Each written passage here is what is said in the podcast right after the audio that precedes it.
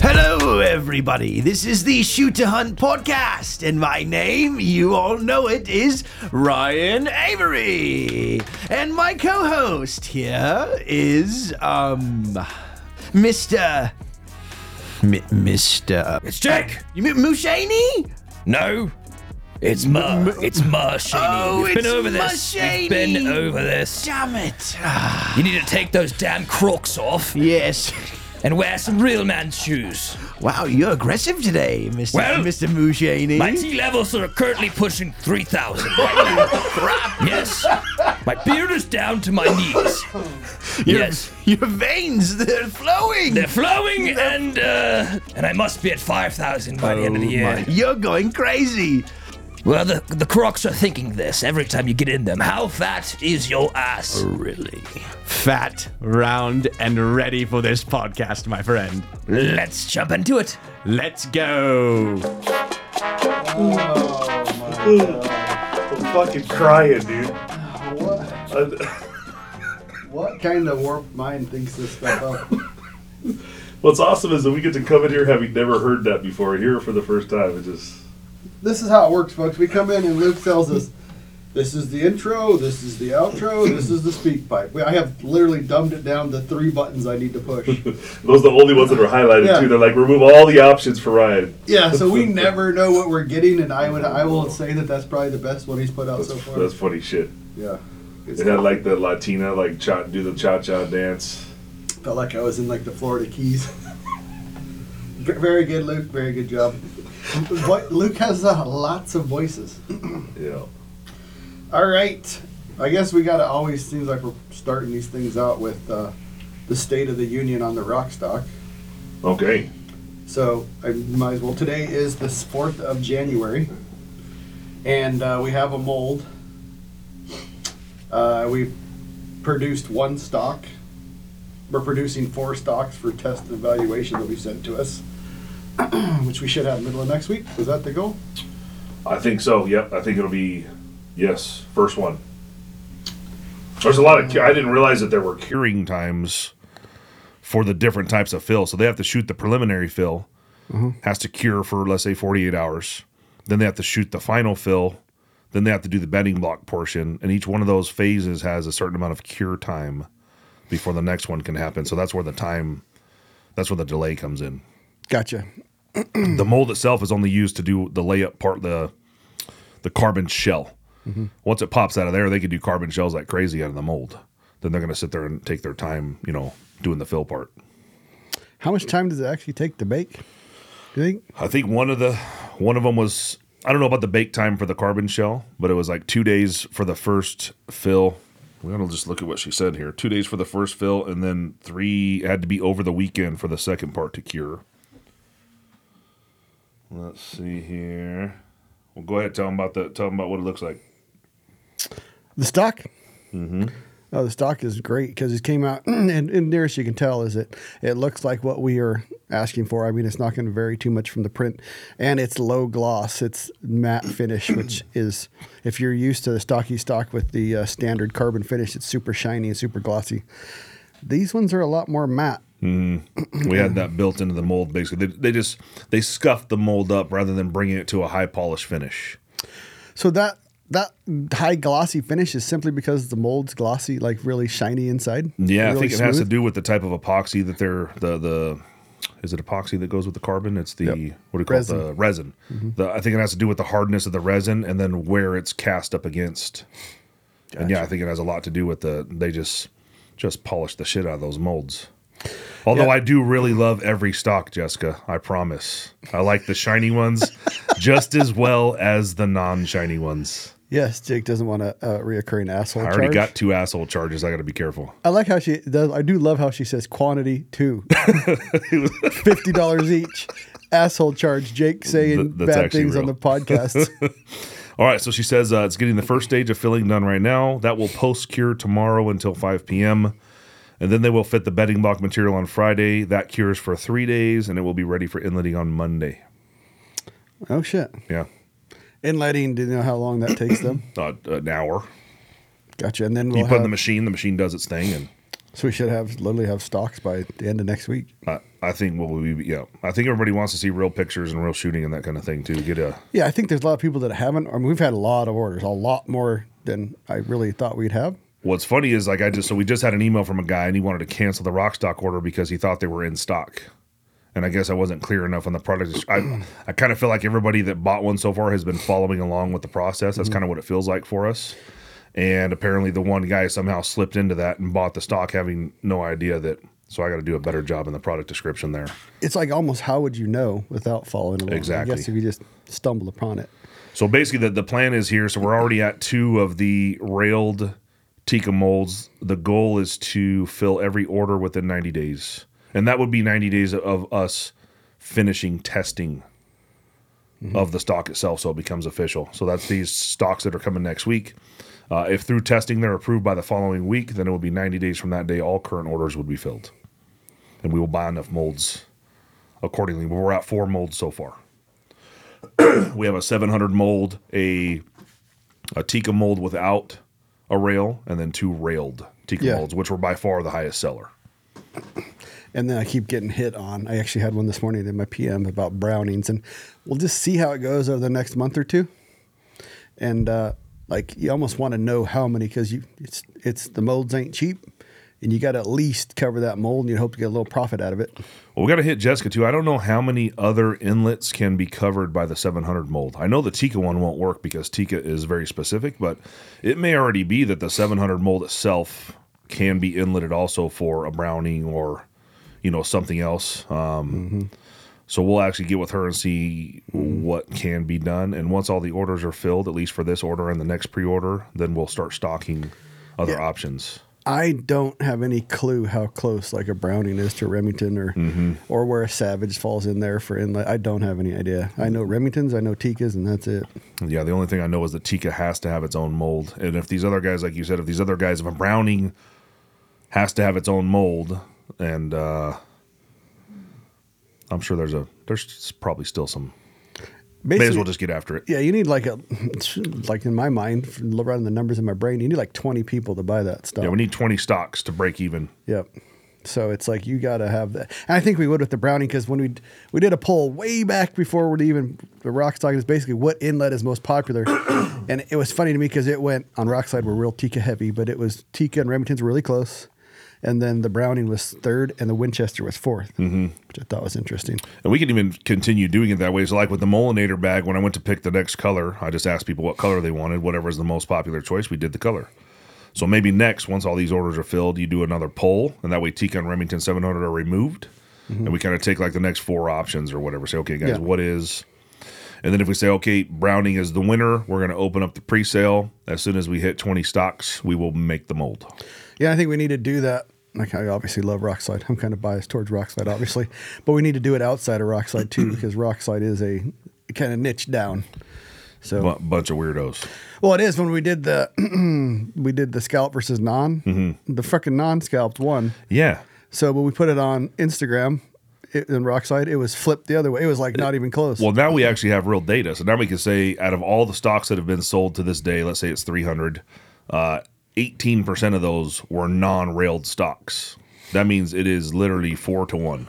non rail stock. And then what did you say the other day? It was Tikka to Remington. How many was it? Uh, 78%. Was Tikka. No, it was 88%. Yeah, it was in the 88 80s. 88%. 88 Tikkas to Remingtons. 88% Tikkas to Remingtons, yeah.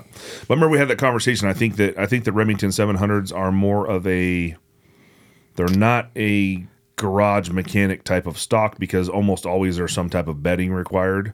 I think that once the stocks get out there in the market and more gun builders are buying them, there will Yeah. be an influx of 700s. Yeah, I think the Tikka the Tikka guys are more DIY, and Tikkas are built the way the stock's built. It's it's bolt and go, and usually you you you don't have any slipping around or moving around. And sometimes in Remingtons, because there's the problem with the Tikka, or the, I guess the good thing about Tikka is is the same.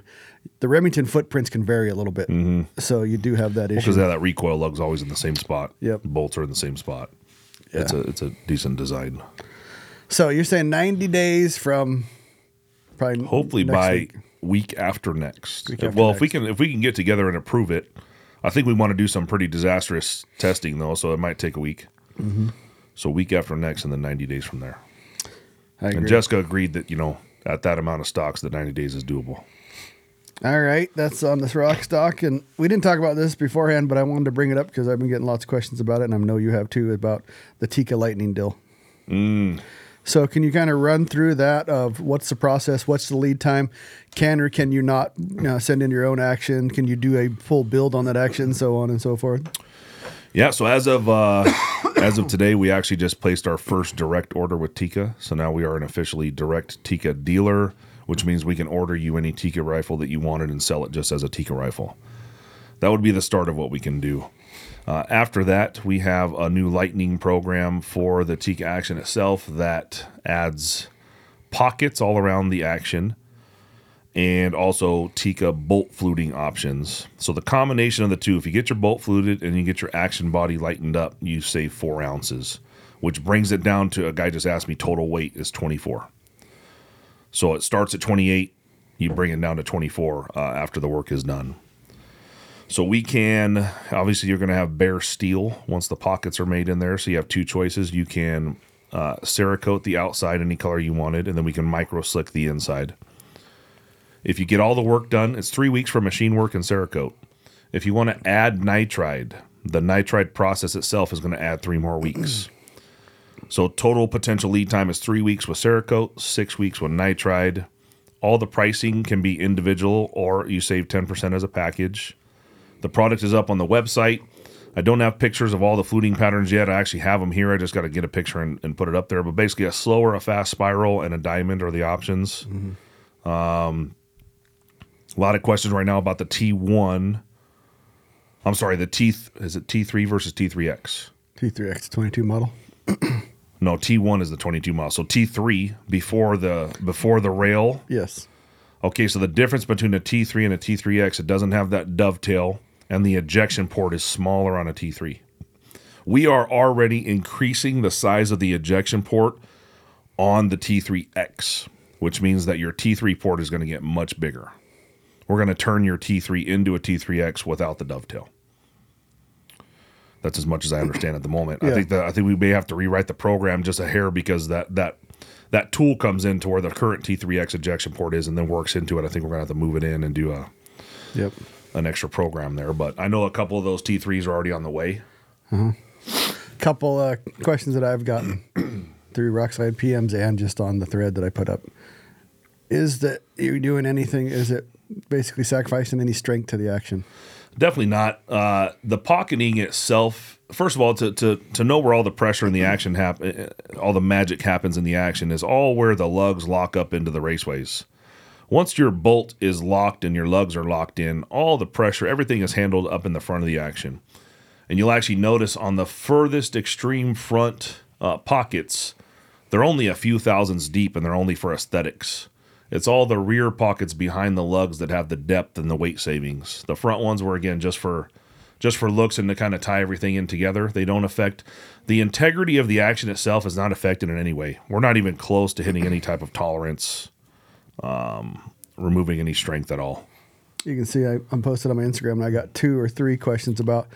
Well, that that guy, that action doesn't have any serial numbers. What, what are you guys doing? Yeah, of course, of course, we're, we're, we're reapplying the serial numbers. It's going to say Tikka T3X with your serial number. It's like number. no shit, no We- shit. We're gonna put the serial numbers back on it. It will be to the correct depth, to the correct ATF specifications. We are not changing anything about the serial number. It's just being reapplied in the same exact manner.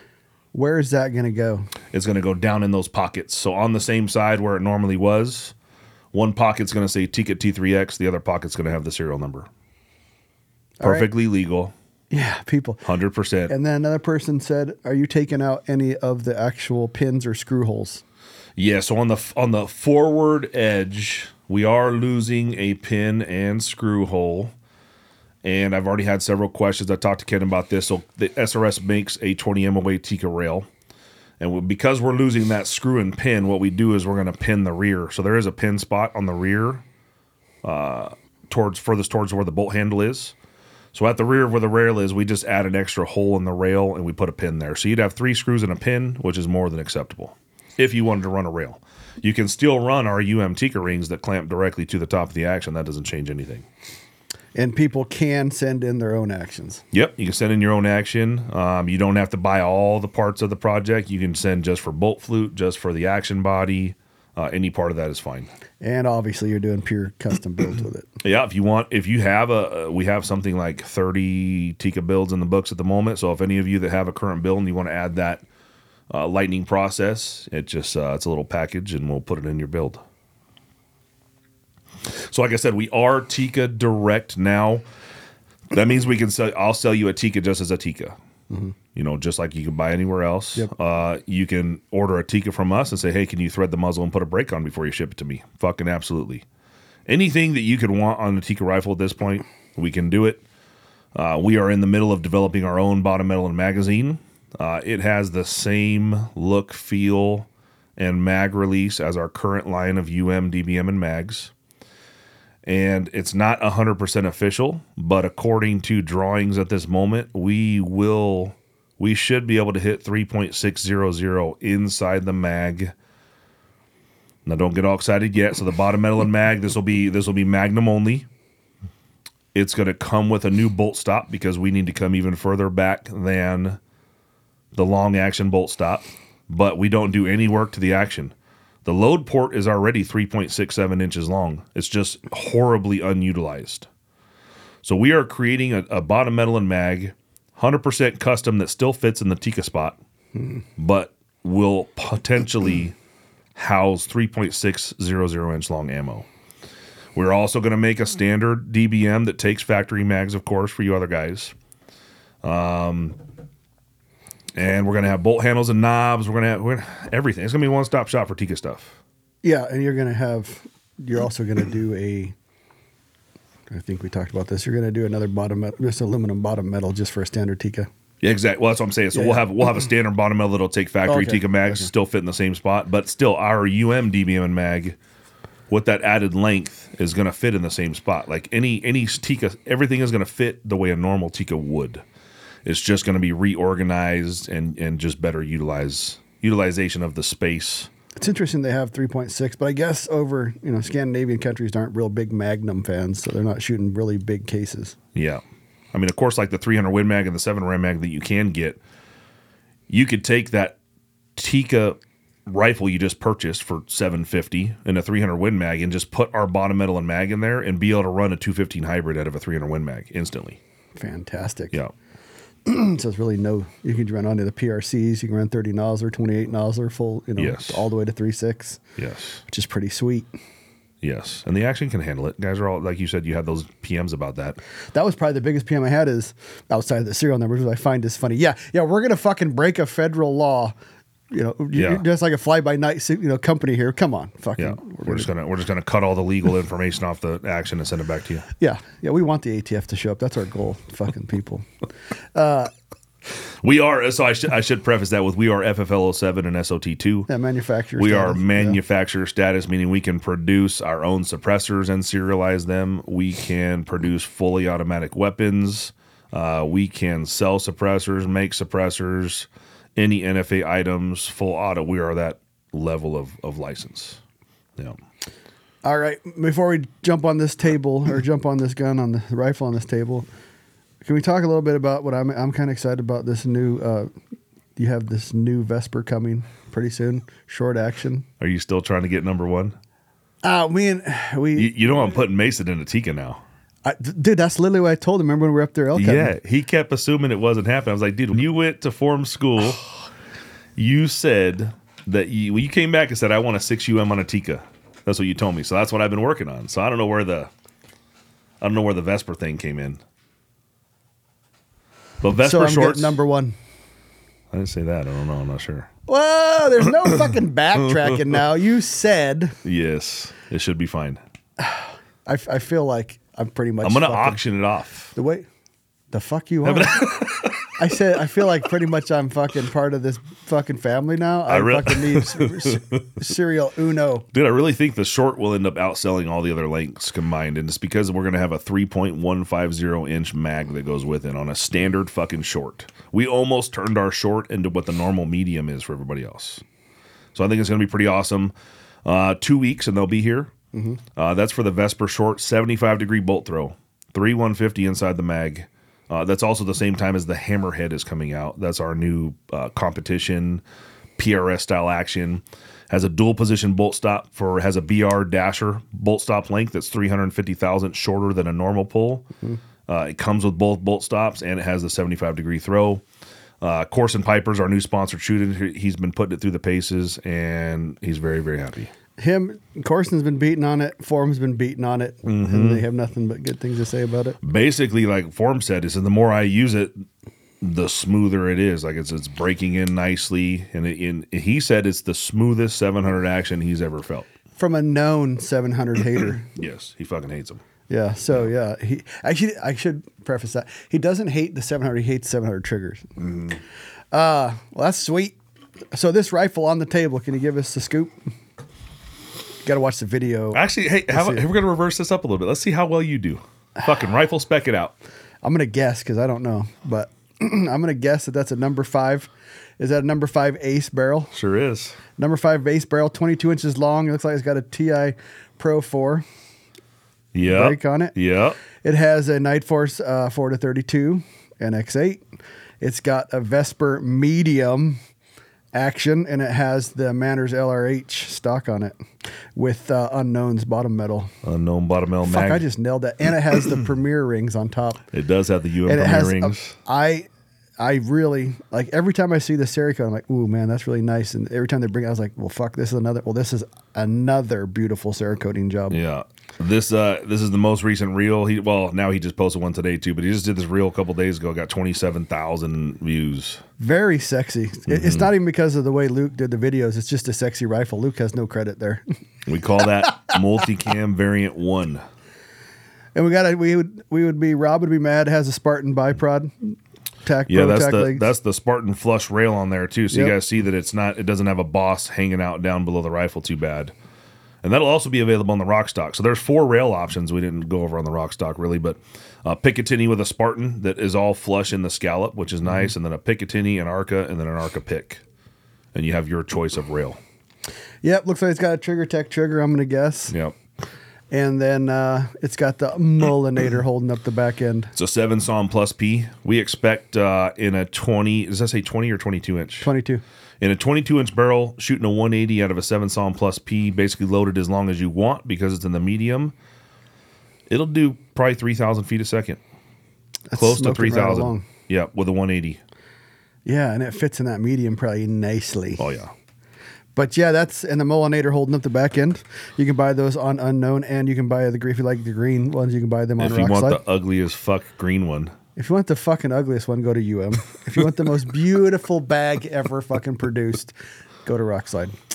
Uh, another thing, I just we're off topic. We're actually have a totally different topic, but we haven't got to it yet. But I, I'm gonna harp on this again because I get asked about actions all the time. And the reason the Tikka rings are in existence now, and the reason that these types of actions are better, is they're all integrated. And and this day and age, people say, "Well, why would I spend what is it, eighteen hundred dollar action? How much is that? 1970. 1970." People say, "Why the fuck am I spending an extra four or five hundred dollars on an action?" Everything. Well, first of all, I do believe that Bat makes the best, and I believe this long before I met Jake, long before I actually met Bruce or Daryl. I believe Bat's my first Bat action was like this is the best 700 on the market. Well, now it's all integrated with the Vesper, and it's lightning, and it's lightened as much as you can lighten a stock down, or sorry, an action down. Why would you? You know, it's all about variable stacking. If you believe in the drop test, well, why wouldn't you take every other variable out too? This everything is integrated into this action. There is nothing to come loose on the actual action. Mm-hmm. To me, that's a no-brainer. Yep. And the rings there have been drop tested. Yep, hunting's hard. You don't want to come down to ooh, my you know my fucking pick rail came loose, mm-hmm. or something happened weird inside the action where it's lo- locked And up. for some reason, when something comes loose up top, it's almost always a scope base. It's because of the little baby screws. You're scared to put Loctite. You're scared to tighten them because you're going to ruin your action. Something about a scope base seems to always like to come loose. I basically JB welded a pick rail on a 300 rum because I kept having the pick rail come loose, and it, and it was pinned. And I was about I don't ever clean them, so I was like four or five hundred shots in. Had some really wonky shit happen. I grabbed the scope and just goes, you could just barely see it moving, and it was fucking welded as I could do at the mm-hmm. time to the gun. So it's just a variable you can take out. Why wouldn't you do it? Mm-hmm. And, and then people say it's a you know a upcharge. It is an upcharge, but ain't nothing cheap about hunting. Mm-hmm. Shot of a lifetime, and your fucking pick rail's loose, mm-hmm. or something came you know weird with your recoil. Which recoil lugs rarely really come loose, even the ones that weren't integrated, but mm-hmm. it could. Yep. So, anyways, it's a beautiful gun. That was that quite for the sale? rant. well, That that that one was built for a customer. However, uh, the video has sold a couple more like it already. We can build you any rifle that you want, painted any way you want. Just reach out to rifles at unknownmunitions.com. very good looking. I actually have a rifle builder on the website too. If you guys are curious what something like that. So for those of you that are watching on the YouTube, this package right here without a scope is fifty seven hundred. With the scope and rings on there, it is eight thousand. Which this day and age isn't bad. We do take uh, pennies, dimes, nickels, quarters. We're kind of like those crack dealers that'll take anything. I'll give you a nickel bag. Yep. You We have, we have layaway. Well, we can put we can put a kid to slave labor. We got all kinds of shit needs to be done back there. Whatever you got to get done. All right. Well, I think we covered all that. I guess the task at hand now is we had a question. Let me bring it up. A question emailed into us, and we do appreciate the appreciate the questions. It's podcast at shoot to hunt if you have a Uh, question. This is not the speak pipe. There's another one. Nope, we have the speak pipe at the end. Okay. This is a question from Ryan Stokes. He says, Hey, shoot to hunt team. He said, This may be a good topic for a podcast. What magnification is recommended for a scope that is for hunting out to, say, 800 yards, but you practice with your hunting setup Oh, out to 1,000 yards? Currently, I'm proficient out to 600 yards with a cheaper Vortex BDC scope and want to get good out to 1,000 yards on targets. My first thing to tell you is you never know if you're good with a Vortex. I, I, will do that was coming for sure. Yeah, you want to make sure you uh, If you want to be change that out. proficient to a thousand yards. Ditch the vortex. Well. I- how about this? How about do how about do a tall target test? Drop your rifle a few times. Mm-hmm. Don't lose zero, and then maybe that one's okay. And and then to caveat to that is he's saying a BDC, so he's not dialing, so Mm. it may be. I don't know. Yeah. I, I'm not going to speculate on what that do. I never tested it. Okay, so we have posing views on this. I will let, let Jake rant on this. Is Well, what we were, we're already fucking arguing about. All you do is mention that shit. and We already started arguing about it. We, we we didn't get like I got this. I read the exact same thing to him right before the podcast. I wasn't even finished, and he was telling me how I was wrong. I'm not going to say anybody in this situation. I think you said it best. Nobody's right or wrong. It's what works. You got to make what, works, What best works for you? But there's always like the preferred method, I think the preferred method is the method in which you're successful. And there's a caveat for you too because you're you you say which you it is corrected, but like talking to Tanya's, hers is corrected. She has brand new freaking eyes, you know, Yeah. lenses, and her eyes still aren't as good as mine. So I'll also so I'll start this I'll start this argument with I have limited experience. I am not a professional hunter. I have killed some shit and I'm a good shot. I have I have probably one person in my corner that would back me up.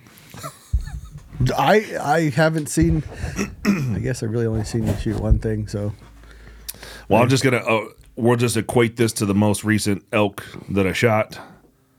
Uh, Luke was there; he filmed it. Shot an elk at 840 with the wife's 6.5 Salmon Proof Plus P, extremely similar to this build that's in front of us. Laying down 840, very comfortable position. Had a shit ton of time. I was in and out of the rifle 10 fucking times. We were watching all these bulls come up this hill. And so there was no stress, no wobble. Everything was perfectly stable.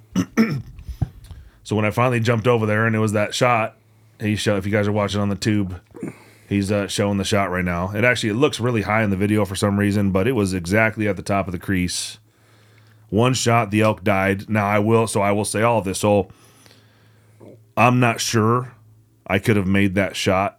I had my NX8 at full 32 magnification. What Ryan's telling me is that I should have been able to kill it out to a thousand yards at six power.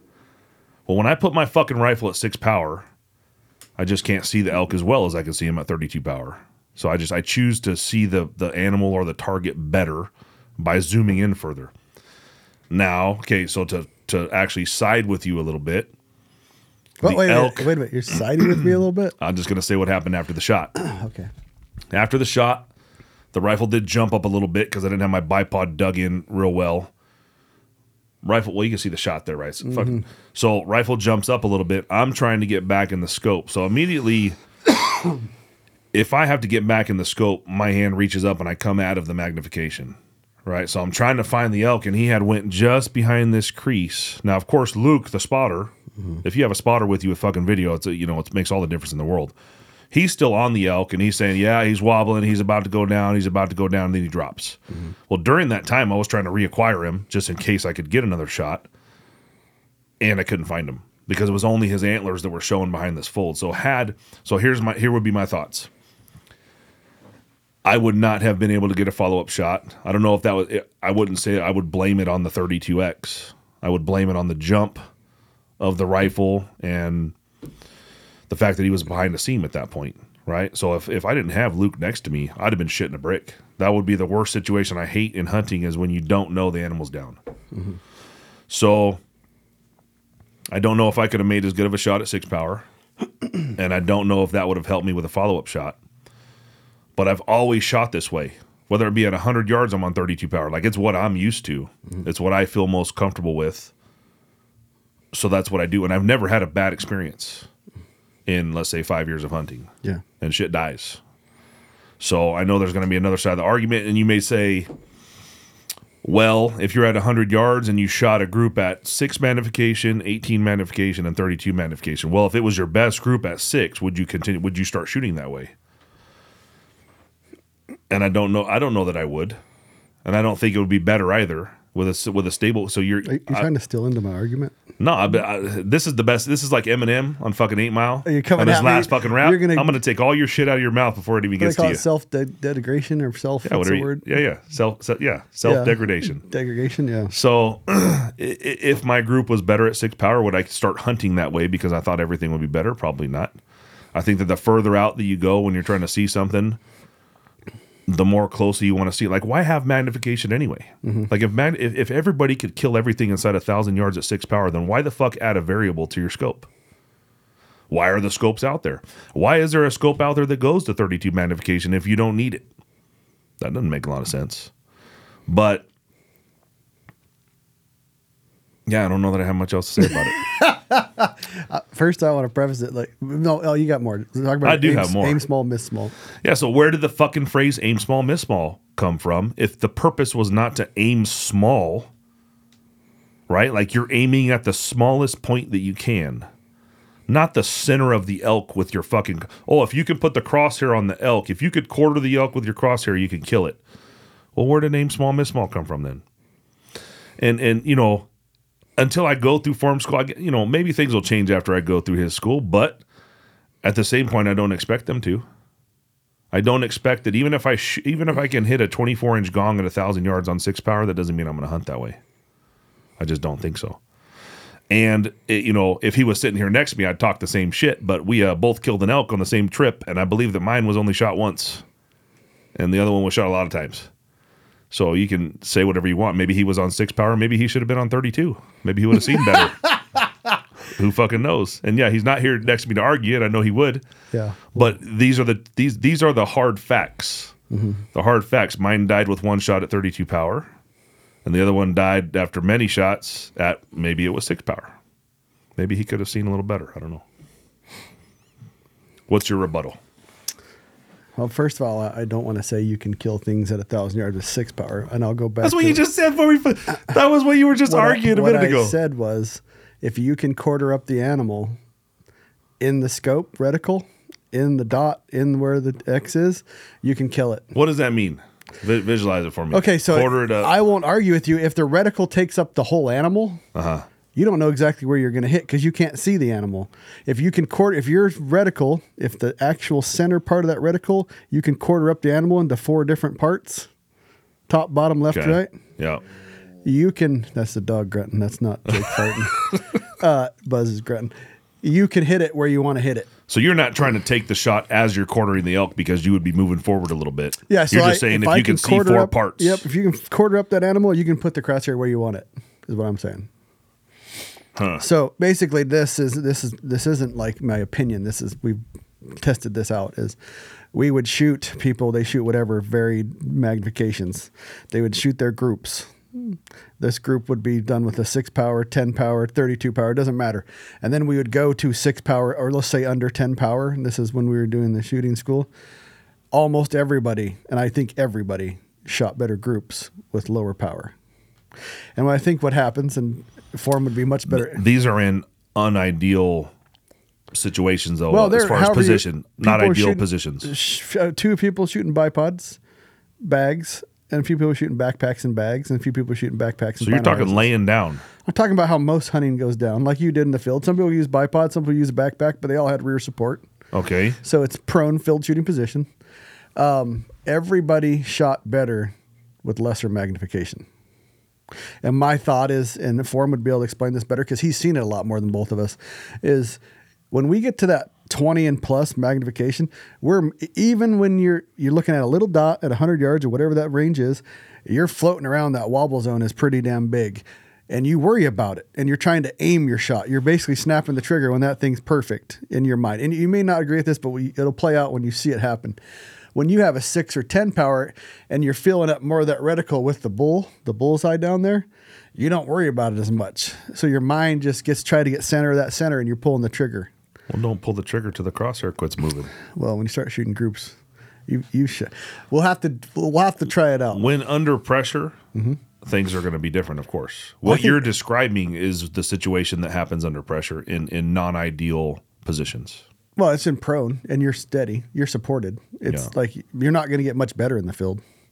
But I think that's why people are trying to aim the shot instead of just get it in the center and pull the trigger. Hmm. So, anyways, that's just I don't know if that's fact or not as My far as my always said I was special. I must be special. Well, I think you are. Well, you know you're special. Mm-hmm. Uh, and the biggest reason I told you before, the biggest reason for lower lower magnification, and I've seen this play out. You haven't seen it play out yet. I, I we can say the ver- for a fact I have a bigger bigger body of work on watching animals get shot. Oh, yeah. Well, we discussed earlier, and I 100% agree with you. I want my first shot to be deadly, and I would say 80% of the time it is. Mm-hmm. I mean, I'm not saying the animal isn't going to be dead. I'm just saying that doesn't fall I within don't want to interrupt you. When you killed your, when you killed your big bull Yep. at 340, what magnification were you on? nine, What? How far was it? 710 yards. Fucking serious? Yeah. And was it a, was a 32 NX8? No, it's a three to eighteen uh, Trijicon. Um, my average, I would say this for a fact because I always look down and think about things. About I have not shot over twelve powder, including a twelve hundred yard shot on a on a bear, in the last four years. Has been over twelve power Oh, shot. shit.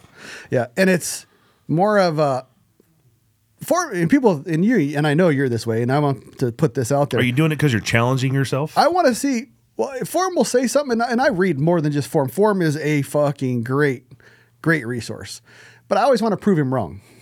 That's my goal. I know that's your goal because that's how we're all. That's why this works. That's really why this works. We're all different, but we all don't want to be wrong. Oh. So I want to prove. Well, fuck, Form's full of shit, or Jake's full of shit. This is how it is. So I've tried to uh, multiple times. Anyways, it doesn't really matter. But I know for a fact that the smaller, you know, lower magnification, bigger field of view, and I know for a fact there was an elk shot up here in North Idaho. It was a 700 something yard shot again, 28 Nosler.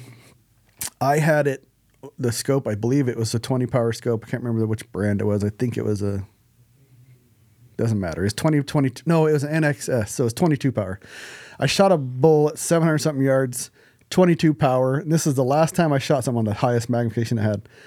I shot him. I knew I hit him well. And I was not in the ideal position. He was on another ridge. I was above him. There was brush in front of us, so I had to like build up a position. I literally like stacked a bunch of freaking sticks, and I put my backpack on top of those sticks, and I'm banging across this thing. And I I did kill him the first shot, but I could not find him like right there because he was also in this burnt vegetation. I was literally moving around, so I, I took the thing and I s- pushed it all the way back, and I believe it goes down to five power, five to twenty-two. back to five power. And I'm looking, I find him, and I just shot him again. I could see the hit that time, and it was not a good position.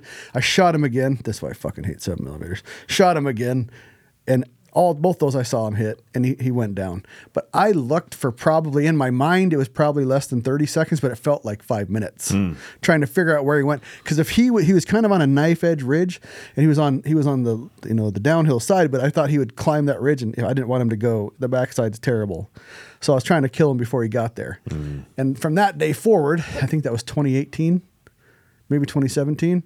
I've tried to shoot everything in a mid range to the low side of the scope. Mm-hmm. And it's I have I have gotten shots off that I wouldn't have before. I found animals like this one on nine power over in Wyoming. I what it also goes to the rifle you're shooting. Like you've you've seen like go into slower power, you don't have near the freaking jump, near the boom, and you're usually right back in the scope, right back on the animal. Yeah. We're shooting the six UM, and I'm not trying to pump the six UM on this, but I never even left the elk, let alone like left. I was probably within four or five inches of where I hit him in the recoil. Yeah. And I ran the bolt, and I literally he turned like I said, he took a step forward or step back, a step forward, and he turned towards me, and I was going to hit him right in the chest again, and he just dropped. Mm-hmm. And that mag, and I would have saw him even if I was on 18 power because the recoil was. I was in a beautiful position, a little bit sloped downhill, beautiful recoil. I had the melt Mullinator on the back. I had the freaking Spartan on the front, super solid. But and I was he was this is the first time I ever shot something that looked like a golf course for an elk. I always bitch about people how the hell they kill things on golf courses. Well, I finally shot an elk on a golf course because my shit's usually on you know like the Yeah. the Selway shit that's straight up, straight down. You see him, you hit him, then you never see him again. You got to go over there to see if you even killed him. Yeah. And uh, so lower magnification on most Rocky Mountain elk in the Rocky Mountains, not necessarily where we were hunting in Montana or where I was mm-hmm. hunting in Wyoming, but you have you might have one or two shots. So mm-hmm. I want to be able to know I hit him and get a follow up shot as soon as possible. Mm-hmm. When you're on 32 power, you have to agree it's fucking hard to find them I once do you lose I absolutely agree. That was that. That was why I made the the subtle the subtle argument that Yep. how good do you want the first shot to be? Do you want to shoot the first shot expecting to shoot two more, or do you want to try to put that in the exact spot it needs to go? And yeah, you can say, oh, maybe the bullet doesn't perform anyway, and, and this Yeah. and that, but.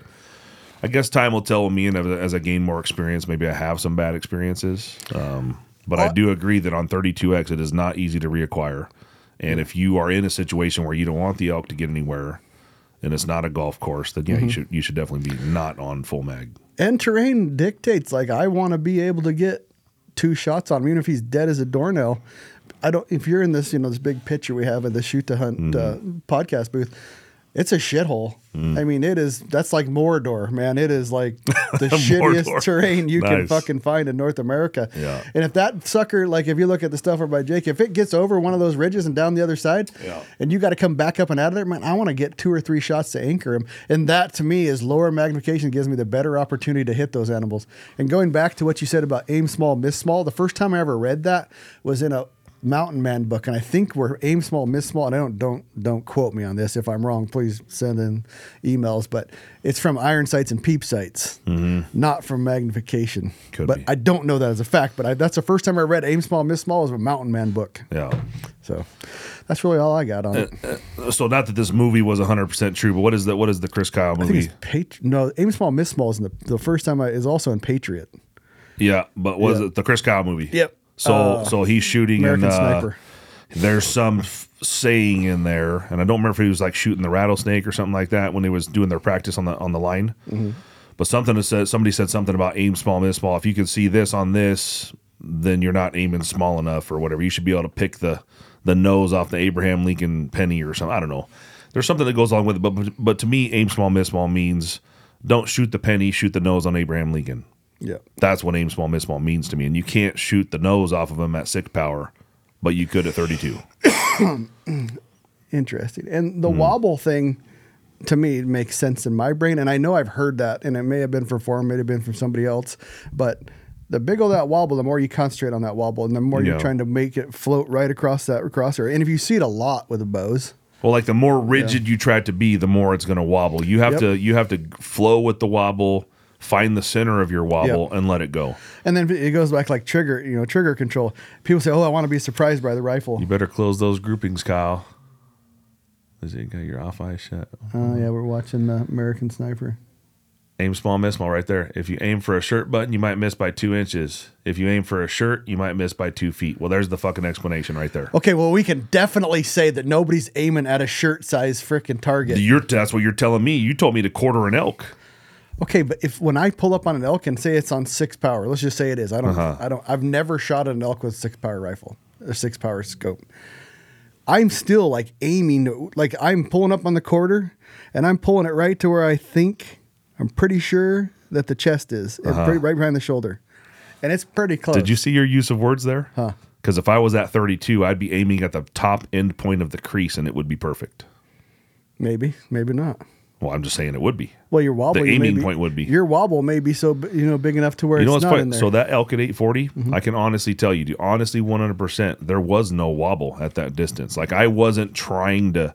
It wasn't this thing at all. Like I, you know, I'm squeezing bag, fucking cheek down on the bag, Mm-hmm. Right. loaded up on the bio. Like I felt wonderful, I, and I, could see see my fucking spot, And and, it wasn't wobbling. know the terminology, but I know that there's something that factor when you're shooting at something and you do have a wobble and you you're not only getting rigid, you're also snapping on the trigger. Oh, I know that. So I th- I just think that that I don't know form would be much better to explain this, but it's more about your mind's relaxed because you're not trying to get the exact pinpoint, and mm-hmm. we're not shooting at pennies. Mm-hmm. We're shooting at freaking elk and deer, which have big kill boxes.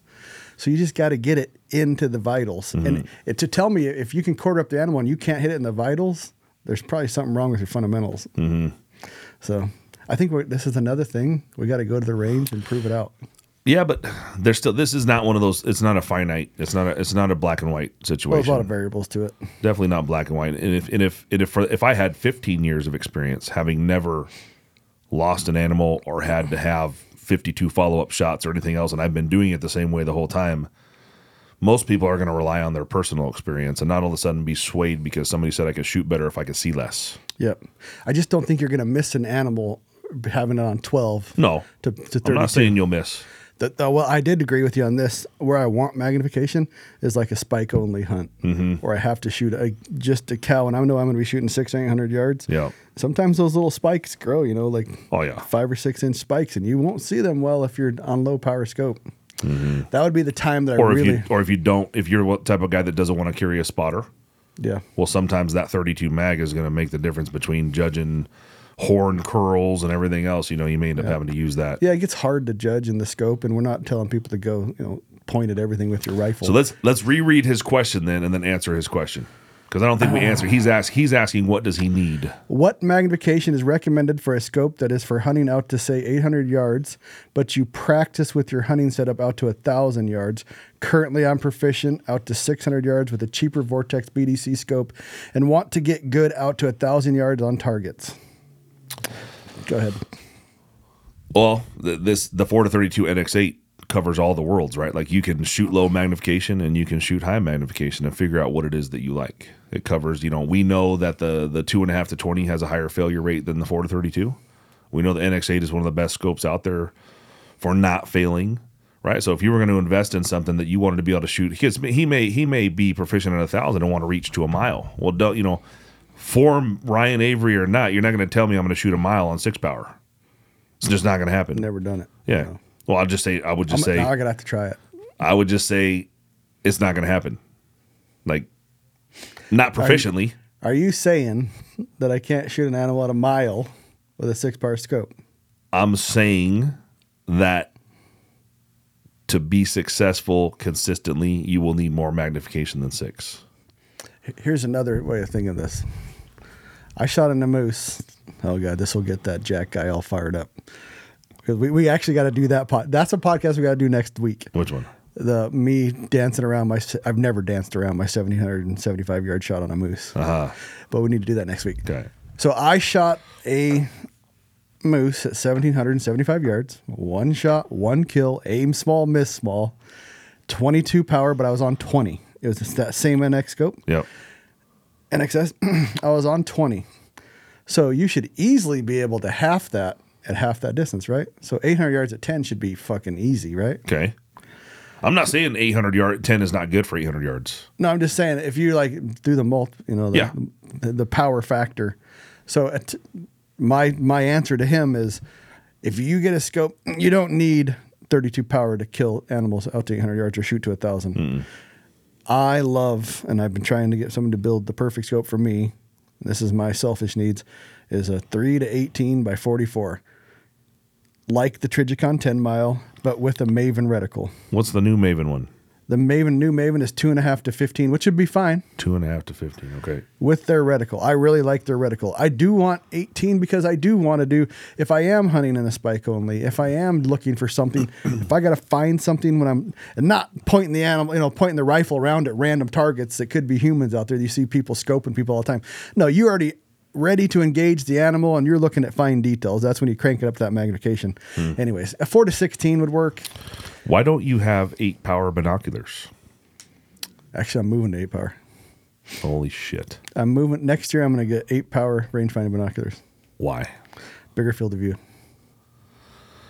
Less handshake, bigger field of view. Hmm. I just decided that yesterday. So Did you? yeah. So Tanya has a pair. What made me change is Tanya has a pair of NX eight by ten or eight by forty two. Sorry. Holy shit! You can like see behind you like an antelope. How's that going to help you pick out a bull at two miles? I'm not. I mean, I could see a bill. I'm pretty sure you can. I, I don't never measured it, but I know you could see elk probably two to three miles with eight powers. But what it does do, you know why the new popular, the, the stabilizing SIGs are super popular? Hmm. Because you can hand hold them and they have that stabilization.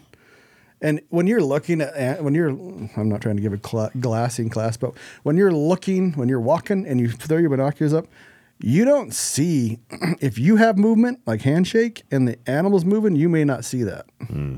Less handshake the more you're going to see the movement. And the less you have to move your binoculars so the bigger field of view in one swipe the more apt you are to see an animal in that field of view. So the bigger field of view less handshake makes for spotting less anim- more animals. Hmm. So it's that 2x in a pair of binoculars isn't going to handicap me for seeing elk and that's primarily what i hunt two or three miles. Besides that, if I do have questions, I'm gonna have a spotter. So I'm gonna have a spotter looking out there. Yeah. But I may not see it with a 10 or 12 power throwing them up there and I'm shaking. I may not see the animal, especially if the animal's still. I may not see it because you're moving and you have that little blur factor in your eyes to where if it's not handshaky and you look up there, you may see that animal's just a little flick of the ear. Because if you're moving and it's moving, you may not see its movement. Huh? Eight by forty-two. 8 by 42 I'm gonna use the rangefinder one. Swaro Well, yells. but I need to buy the fucking rangefinder ones, and I was going to get the tens. Well, how about this? I'll get the eights and then you compare because I'll have eights and tens. So the you know who's I fucking hate to say it and we could argue because he's coming next week. He's the one that swayed me because he's finding deer with those eight powers no problem. I'm fucking surely going to see an elk with the fucking eight Well, powers. Form? No, uh, Robbie Denny. He's been an eight power guy the whole time. He was a seven power guy back when they, uh, uh, Swaro had seven. Now, SLCs. uh, now, riddle me this. So you go, you're going from ten to eight because of the shakiness, right? Let's pretend. bigger, bigger field of view. Let's pretend for a moment, though, on the shakiness side, that you were just a little bit stronger, and they weren't shaking because they're too heavy. I don't think it's strength. I think it's like more age related. Get a little Really? shakier. I don't know. What are you changing from a ten to an eight? Then you're you're Less shakiness. It's less weight. Less shakiness. There's no. It's about the same weight. No. Bigger field of view. See more animals. Especially you put on a bipod, you see more animal in one swath. Mm-hmm. So I, I mean, if, if you're when you're looking through a pair of binoculars, I was trying to explain this, and I'm the great. You see fucking animals way fucking better than I do. That's why. That's why I'm asking you these questions. So this is one of Mm-hmm. those things where I don't have an opinion on the. I have an opinion there, but I'm not good at finding animals, and I'm not good at binoculars. I love 12s. I have a pair of 12 NLs. Love them. What, but- they just sitting around collecting dust? I gotta have them on a tripod. And the thing is, this is I've lost animals. We've already discussed this about rangefinders inside your binoculars. I've lost animals because I didn't. I had to go back make- between the two. So really, you have switch. yeah, you have three three things you need to use. You have your binocular, your rangefinder, then you have to go to your weapon system. So having the rangefinders and binoculars, you just have two things. So they're going from that. I really love the NLs, and I wish I could fucking those eight NLs. I'll bring them in. You have the twelves or tens. I have twelves. So I'll bring in the eights, and then you can look out here. You have eight pures too.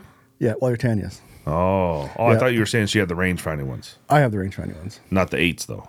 Not, I'm Getting getting, the I'm eights. getting the eights. Okay. After I was just messing around with her NLs, and they're not the NL's field of view is bigger than the NL or the the uh, EL's Yeah. range, and the EL range is not as good as the EL glass. It's close. Everybody says it's same.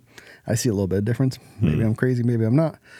But just being able to see more animals in the field of view, and not having a little bit of shake, Yeah. I, I think I'll see more. Maybe I won't. I don't think I'll see less. I know that like when I just went deer hunting with the family up there in Montana, I was the one that spotted all the damn deer. That that we had some Mio, Mio Meopta Mio stars is what Mason has. I think they're twelves, twelve by fifty. We had some Mavens out there and some.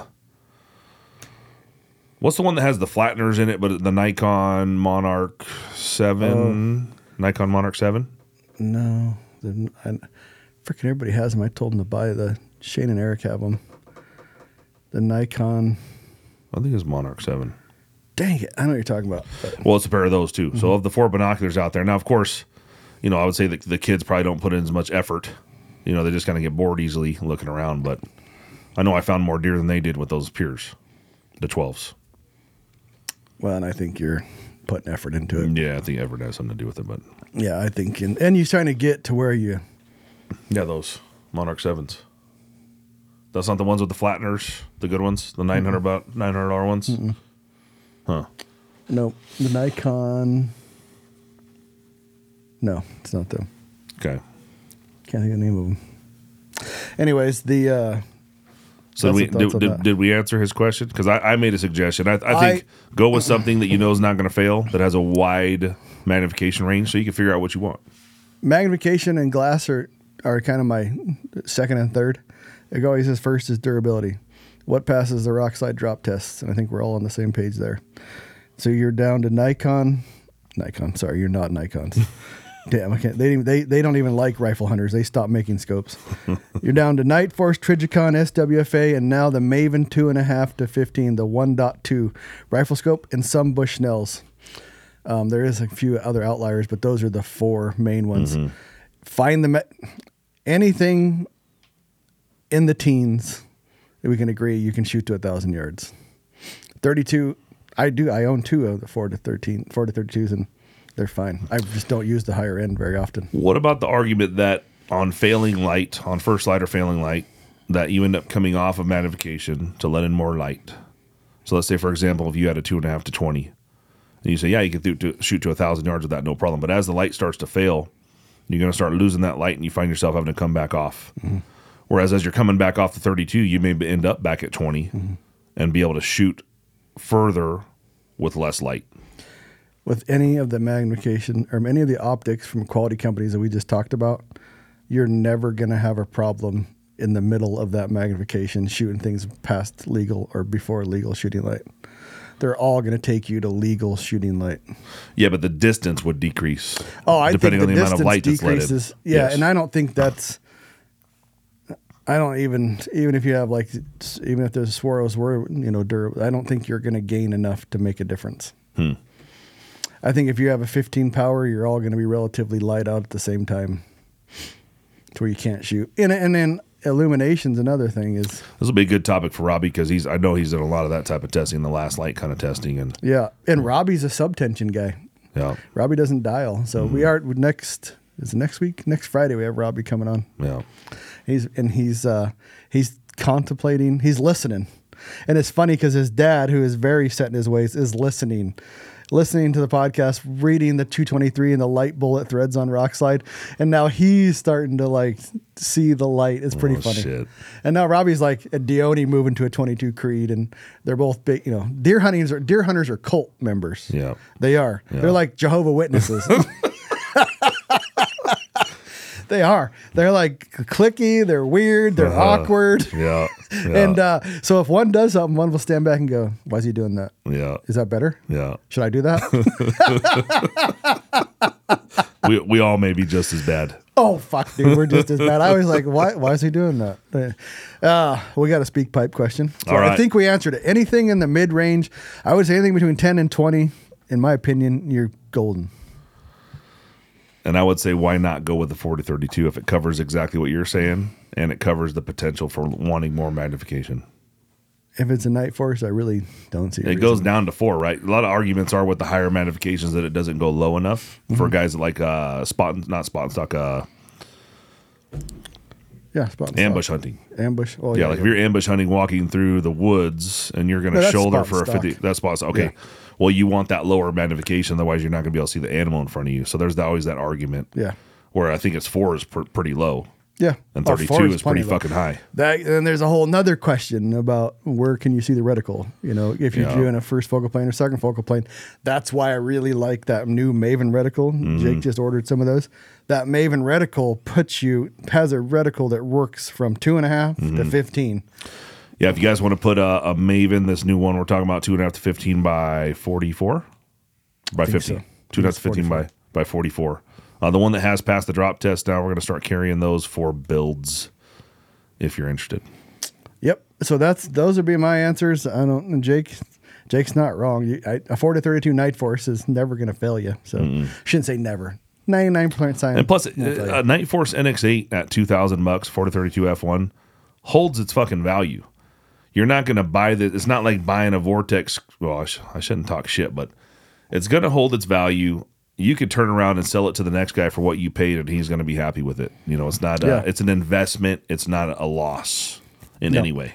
no, if you get it, you don't like it. You're not going to lose your money on it. Yeah. Yeah, he has up. It's a forty-four. That's the one. we need the one dash two, Luke. Um, RS one point two dash two. All right, we got a SpeakPipe question. I have no idea what it is, so here we go. Ryan, who loves the Creedmoor, and Jake with the beard of gypsy pubes, I got a question for you. What is the best hiking trail on Canfield Mountain to train for mountain hunting? And also just so I could start being less fat. All right, thanks. Bye. Nice. this is funny too because you go up a, a slightly different way than I do. I've I've been up both. I like my way better because there's less people. I don't know about that, but The best way, sir, is to go straight up the fucking mountain. Well, I'm gonna actually give them the fucking name of the road that you turn Oh on right damn! They're gonna send more people over those poor people's house. Yeah, Cherry Hill Dog Park. What is it? You turn on? It's off of Shattuck. Yeah, Shattuck. So yeah, you go on Shattuck Lane. I feel retarded trying to find this. I'm one. not telling them where I go because I don't want more people. Yeah, you probably shouldn't do that. What is the name of the exit right there, dude? Fifteenth. Yeah, fifteenth up to. Find Shattuck Park. Yeah, there's Dalton. Okay, so fifteenth. So fifteenth Street north off the ninety to Shattuck Lane. Make a right. Then you're gonna go to North Copper Way. Make a left. Make a quick left on East Mountain Vista Drive, and the trailhead sign is directly on your right. Can't miss it. Yeah, you can't miss. There'll be a bunch of cars parked there. All this as soon as the snow starts to go, everybody's there. You'll And see will- some fencing. yeah, and once you start now, they've been doing a lot of repairs. They've mm-hmm. they've had a guy up there for fucking weeks. That little mini with a excavator? with a yeah, he's been up there working hard, making it really nice. Yeah, and you just basically bust that whole gut. You just go right up. Yeah, I would just say every time you see a left or a right, the best advice is to continue going the hardest way straight up, and you'll get to the top. It's pretty much just straight up for 1.8 miles. There there is a couple small ass flats, but there is no it is unrelenting. But it's 18 1850 feet change. Oh, beat this time. Which time? Oh, oh, when it, oh shit. Fucking All right. Luke. So here is the time. So when I was in my best shape and we were going to the Selway, I did I did 57 minutes with 50 pounds on my back. That's going straight up to the top. That's not coming back down. I don't know how much weight Luke had on, but he did it in 44 minutes. Mm, Best time I ever had no weight is 48 minutes, so that's pretty fast. to hit the, what I figured out is to get anything less than 56 or whatever, you actually have to run some parts. You have to run the flats. You can't at a walking pace, you will not make it in that time. he says he was buck buck naked. You were buck naked. Figures. Put 50 pounds on you, scrawny bitch, and see how you do. Woof. That is quick. 44.30 is quick. It is quick. That uh, is that is that is difficult no matter you got weight on or not. Yeah, that's the that's the best way to tell you is just go right. Every if it's straight up, that's the right way. But there's a bunch of different ways. The reason he's asking is because you can go up from the backside, like mm-hmm. from the Fernan side. you can go from Nettleton Gulch. Yeah. You can go from the what Snob Hill over there. I don't. I've never been on that side, but Mm-hmm. I know you can get up there because I've talked to mm-hmm. people at the top. Multiple ways to go, but that's the way. The way we go is the hardest way. Yes. Nettleton Gulch is pretty like gradually flat until the very end where that you know that top road that comes in at the ver- almost the top. Forget the shell. That's that road that comes Mm-hmm. That's in from Nettleton. that's before the tree that Mason has dubbed the tree of destiny. There's that big out. So right, right where you're talking about where the road comes in before Yeah. it gets real steep. There's Yeah. a down tree with a big fucking big root ball on it. That's the tree of Destiny. He calls that the tree of destiny. Oh, dude, that's funny. what, what I always get there is like the tree of suckness because that's where you know the, the last part's pretty rocky and shelly, and you're like, fuck this. The worst part is, is you know you're getting more tired as you're going up, and it only gets worse. It doesn't get any fucking better. And then by the time you're up there and you're tired as fuck, you're coming back down the steepest part. You're Yep. falling on your ass. sliding, Oh slipping. my goodness! Yeah, so that's Love the it. best. The best we could tell you. I do have a question that I didn't want to tell you because I, I got this from a couple people, and I want to hear your response because oh, I. I already have my response. But Okay. wh- why do we have to cuss so much on this podcast? Well, so from a, from an early age in my life, I've I've been in, in a mechanic shop most of my life, and I would say that the guy talk or mechanic talk tends to go that route. And I could be I could be on my p's and q's like I have my I have like my grandpa voice, where I could sit here and I guess not be fun. P's and Q's. Yeah, I could be on the p's and q's. It comes out it comes out when I'm emotional about a subject Yeah. And I don't know what causes that to happen. Maybe I have a, a small uh, version of Tourette's. Not really sure, but I would say that that cuss words in general help emphasize emphasize your your emotions about on a subject. For me, I there's like two, man, you should have saw the size of this elk that I shot. Man, he was just enormous. he was just. I saw him and he walked down. And I was like, golly, that is the largest elk I've ever mm-hmm. seen. So I went ahead and laid down and I shot him. I shot him with that seven saw and he just dropped. That motherfucking elk was, god damn, it was big. That was the biggest fucking elk I ever seen in my entire. This fucker walked out, looked like he could just lift Ryan up with one antler and just toss him around like this shit. Well, see, that's so much more exciting to me than, so you're on the SpongeBob side where it's a sentence enhancer. yeah. To me, I, I got two answers for this. I've been in the military. Military, the F word is part of the vocabulary, but it's it even goes more than that. I've sweared around my kids, like it or don't like it. Me they've, too. They've had f bombs thrown at them. I have two of the most functional kids you will ever meet. so too. tell me where the fuck that is wrong. I'm exactly the same way. Exactly the Yep, same way. Exactly the same. You can't if if the F word is messing up your kid, you're not parenting right. Ooh, that's gonna piss some people off, but that's the truth. Oh. Because if the F bomb messed up your kid, there's more going on there. You can't blame it on the F word. there is there is so much shit and walking on eggshells in the world today that it's almost like you fucking should be cussing at your kid to prepare them to prepare them for the bullshit world Yeah. they're about to enter right now. Yeah. If Like don't you know it's- if, if, let your feelings be hurt. I could give two fucking shits. And the fact is, do you want us to be real or fake? Yeah. And Joe Rogan, because he early on, this is way back in his podcast, because people asked him why the heck, why he used so many profanities, and he's like, people will go to a movie. And there'll be an F bomb, and he like did like the actual statistics. Uh-huh. There'll be an F bomb 44 times in this movie. Somebody will say fuck 44 times. Dude's not offended at all. They'll walk it on the street, and a guy will be talking to his buddy and say fuck, and they're offended. Yeah. To me, that's a personal problem, not actually a problem. Yeah. So if you're offended, easily turn it off. I understand if your kids are in the car and they're young and you don't want them to hear it, turn it off. Listen to it later. Now I, I, I should have pref you made me think about another topic is that there are certain cuss words that I don't use normally. Like see you next Tuesday. I don't know what that is. What do you mean see you next It's Tuesday? something you'd call Hillary. What? See you next. Tuesday. Oh, Tuesday. see you next Tuesday. Yeah. yeah, and I guess the two of those words will be will be that word, the c word, the Yep. p word. I don't, I don't, I don't. That is not part of my vocabulary. If you see, if you hear the p word coming out of my mouth, there's probably I'm really emotional about something. Or there's other words we use like Positis. I, I tell Mason we're at the gym and he's on we're on the fucking fourth set. He's like, I can't go anymore. I say, Oh, your Positis is kicking in. Huh? Yeah, but you'll say pussyfooting around. pussyfooting around is fine. Yeah, I will. I guess I guess the point is is that there are still certain words for me that are I would guess would be taboo. Yeah. I just don't think you can directly relink the cussing back What? to What? bad kids. How about this? Let's let's let's bad let's, people. Let's ask those guys. What is it about whatever the f word is that bothers you so much? Like what? What is the root of the word that bothers you? Is it society telling you that the word fuck is something wrong, Like, what? Where does that come from? Where? Who said that fuck is a bad word? Good question. I don't know. I don't know either. I just don't. Email us. Let's hear it. Podcast at shoot to hunt. Why are Where, we wrong? where does this shit come from, man? Like, what are the, the we get all the weirdest well, subjects? so back when Avery Adventure podcast podcast was going, I same thing. I cussed. Tanya cussed. Uh, Very rarely did I get an email about me cussing, but if Tanya said fuck, they were like, people are a lady shouldn't say fuck. yeah, like I Why? I guess I would understand. Well, then it goes back to who said the f word is a bad word.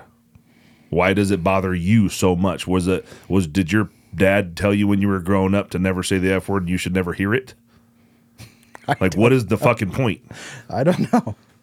Well, Uh, whoever whoever asked you that question, where did it come up on SpeakPipe? No, it's I'll I'll email them back. It's actually there's there's there's thread on it in Rokslide. Not like they were they weren't questioning us, but there's like two DM questions to me and there's two Okay. PM questions. Well, to here me. this this our my challenge to you, those of you that made the comments about the word.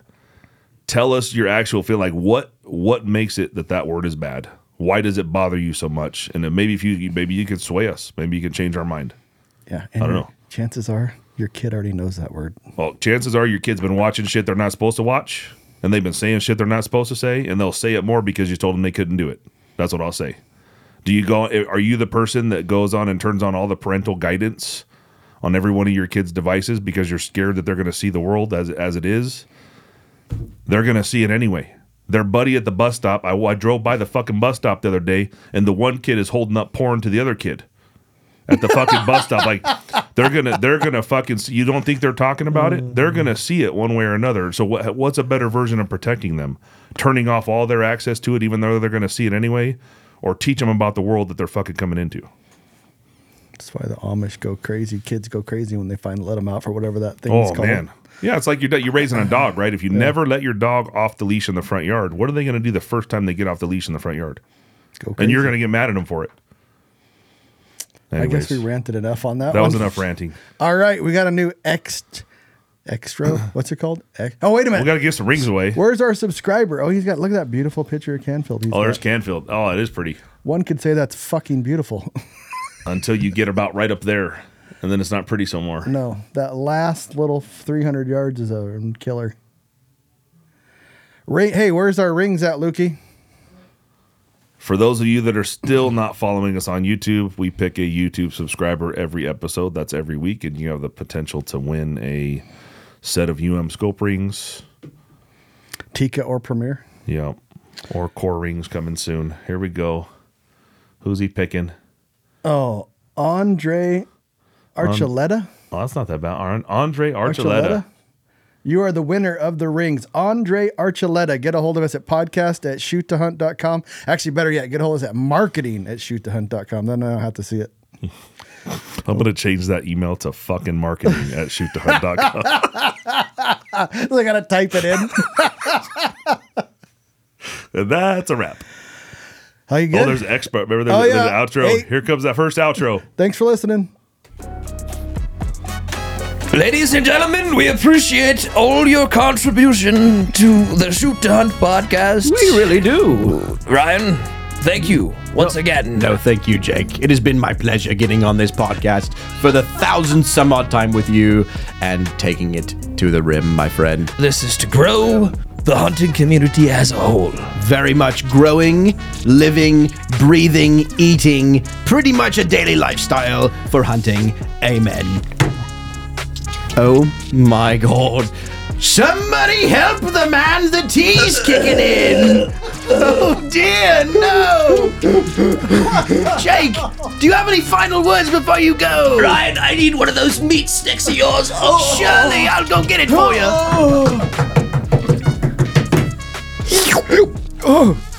Oh, right, ladies and gentlemen, I'm back and ready to podcast again and again until I drop. Here he is. Right now. Here he is now. Time to now. lock up, you fucking weirdo. Here he is now. Signing out.